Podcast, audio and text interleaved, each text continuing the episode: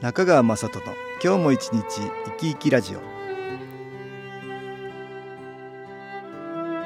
皆さん生き生きしてらっしゃいますか？この番組では気というものを私中川雅人がいろいろな角度からわかりやすくお話をしてまいります。どうぞごゆっくりお楽しみください。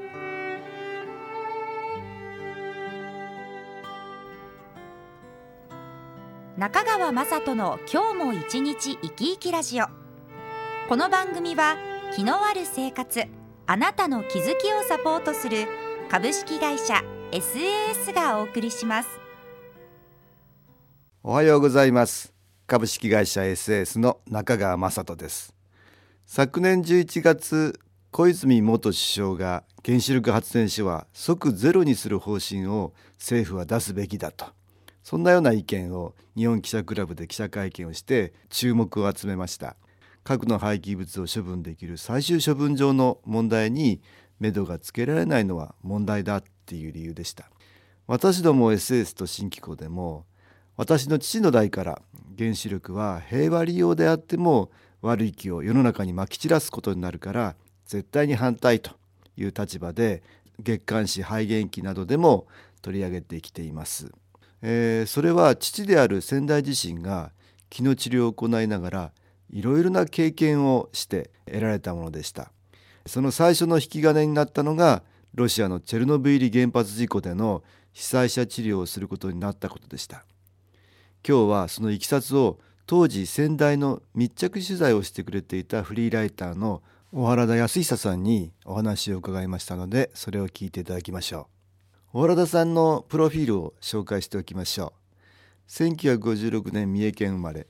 名古屋工業大学卒業。6年間のサラリーマン生活を経て28歳でフリーライターに。1988年中国旅行で先代の中川雅人会長に出会って木の世界を取材するようになった。先代のイルカとの意識交流にも同行しその体験をまとめた KK ベストレセラーズから出ている「イルカが人を癒すがベストセラーになり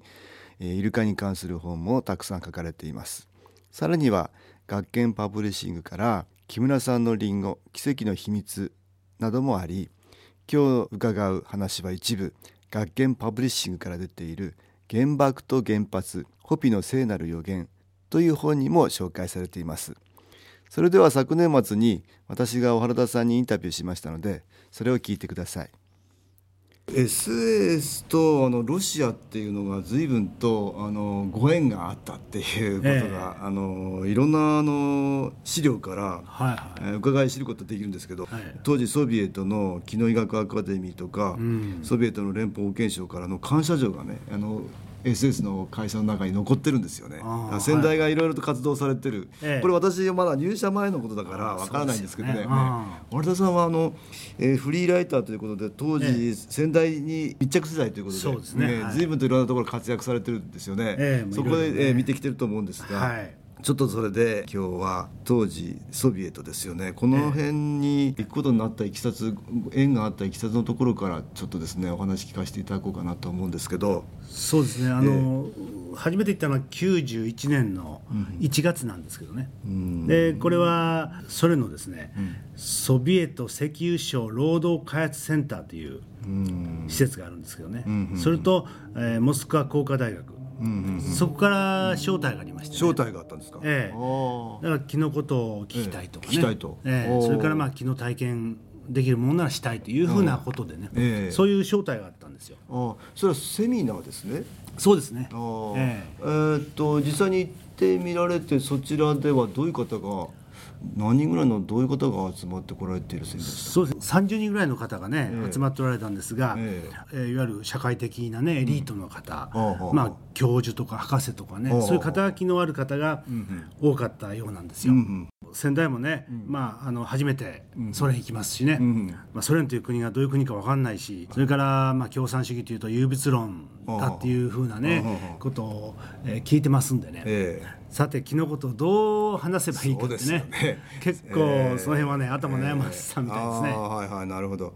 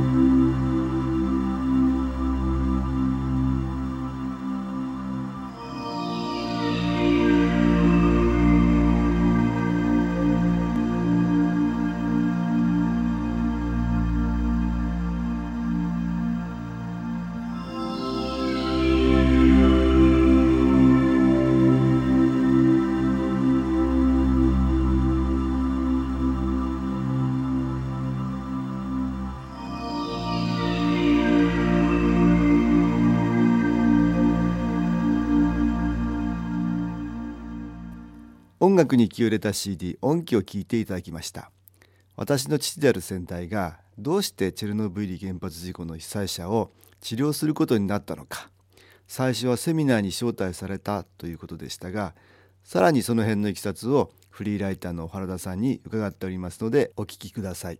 その辺はね頭悩ませたみたいですね。はいはいなるほど。宗教的なことが分かり得るのかとかね、そういうこともあるでしょうしね。そうですね。だからまあ慎重にね、言葉を選びながらね、ええあのお話をこうセミナーでもね、していた。し始めたんですよ。始めた。何かそこで分かっていただけたんですかね？それがね、非常に驚いたんですけどね。まあ一つの質問がね、ガラッと雰囲気を変えたんですよ。でまあ一人の男性がね、手を挙げましてね、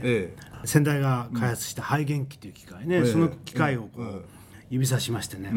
この機械はね、あなたの分身だからそんなに効くんじゃないのかって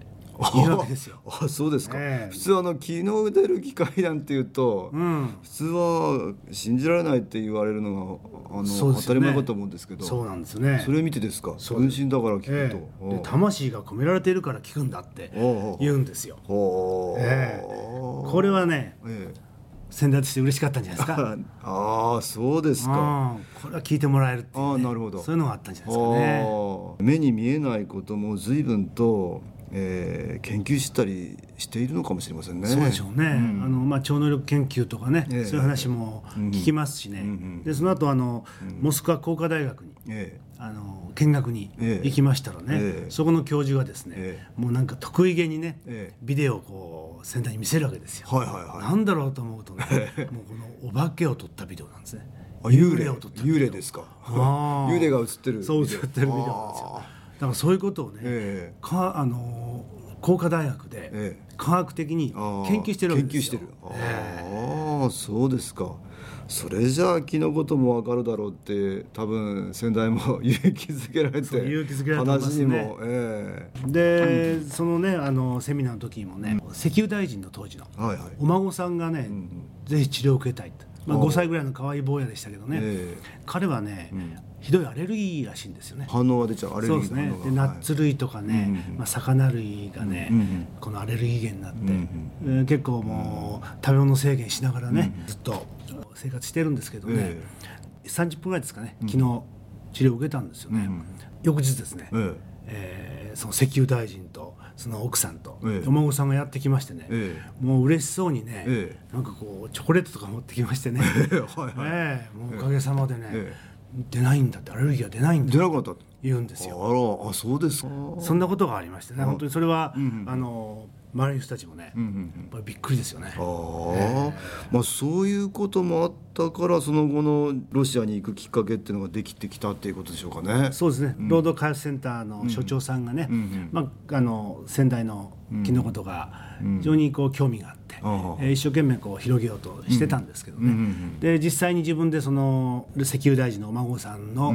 症状が良くなるとか、そういうのをこう実際こう目の当たりにしたり、ね、まあ自分ももちろん気を受けて体感したりしたことでね、でちょうどこの時帰る前でしたけどね、うん、えー、所長室呼ばれましてね、うん、で相談があるんだって言って、うん、えー、彼が言い始めて、うん、実はあの本当にこの国で、本当にすごくこう困ったことがあってそれは実はチェルノブイリの被爆者の問題なんだっていうわけですよ。で何のまあ薬とかね、うん、もうないという事情もありますしね、うん、えー、でも薬でも、うん、えー、よくなる見込みもない、うん、あだあの原発事故から5年ぐらい経ってましたそうですね。5年目でしたね、うん、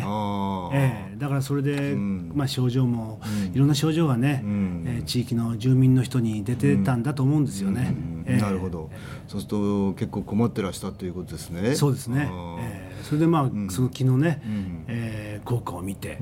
いやこれはいけるかもしれないと思ったんじゃないですか。あなるほど、えー、そうですか。それでこれ記録では、えーと、91年は4月と7月にそうですね、えー、言ってますよね。そうですね。1月にそういう話があって、うん、もう4月にはもうすぐ行こうっていうことでね、うん、えー、あのー、仙台と、うん、で僕が取材でついていってね。えー、モスクワからね車で、うん、えー、ミンスクまで、えー、結構長距離ドライブでね。あ、えー、あそうですか。行きましたけどね。これミンスク市の中心から35キロほど離れた悪迫藤田地区っていうところですね。そうですね。そこにある放射線医学研究所と、ええ、あの森の中のね、うんうん、えー、あの環境のいいあの病院だったですね。はい。あ、そうですか。こちらの病院にどんな方がいらっしゃるんですかね？いらっしゃったんですかね？えっとね、あの入院されてるのはだいたい200人ぐらいの方だったですね。で、15歳ぐらいまでのお子さんが半分100人ぐらいと、それから大人の方が100人というぐらいの割合だったですけど、まあお子さんはですね、甲状腺。原爆と原発、ホピの聖なる予言。という本を出されている小原田康久さんに新機構が1991年チェルノブイリ原発事故の被災者治療に行くことになったいきさつを伺いましたこの続きは次回にしたいと思いますのでお楽しみに